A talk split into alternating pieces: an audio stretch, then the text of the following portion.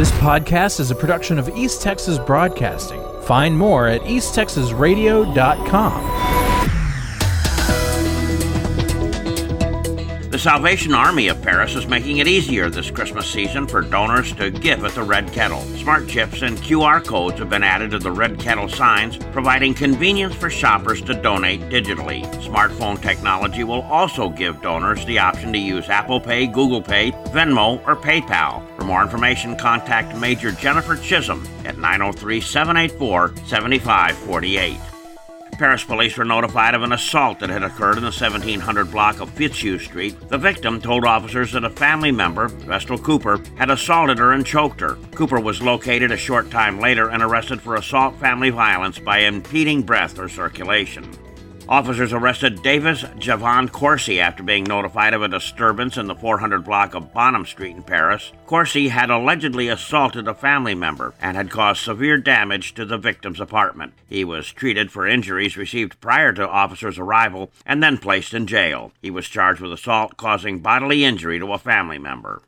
The search continues for a pair of inmates who escaped the Fannin County Jail on Saturday. Raymond Ross and Ramon Perez were last seen running into a wooded area near the Fannin County Jail in Bonham. Both were wearing prison issue gray sweats at the time. They are not believed to be armed. Paris Junior College will hold an opening reception for the Fall Student Art Show and Student Awards from 4 to 6 p.m. today at the Foyer Gallery. Entries are from the student courses in drawing and design, ceramics, and photography. The Foyer Gallery is in the art building on the southeast corner of the campus. The student works will be on exhibit this week and next from 9 a.m. to 4 p.m. Monday through Thursday. A joint investigation by Mount Pleasant Police, DPS CID, and the Franklin County Sheriff's Office has resulted in the arrest of 53 year old Jerry Henderson on multiple counts of possession of child pornography. Mount Pleasant Police had received information about online child pornography from the National Center for Missing and Exploited Children that resulted in a search warrant being executed on Henderson's home in Mount Vernon, where investigators found he was using social media to obtain illegal material. He's being held in the Franklin County Jail.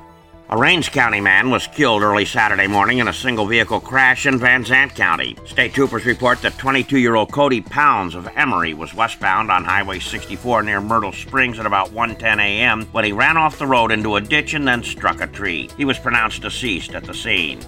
Jose Palacios Esparza was arrested Monday. He was booked into the Hopkins County Jail on a charge of theft of property valued at more than 30,000 but less than $150,000. No further details have been released.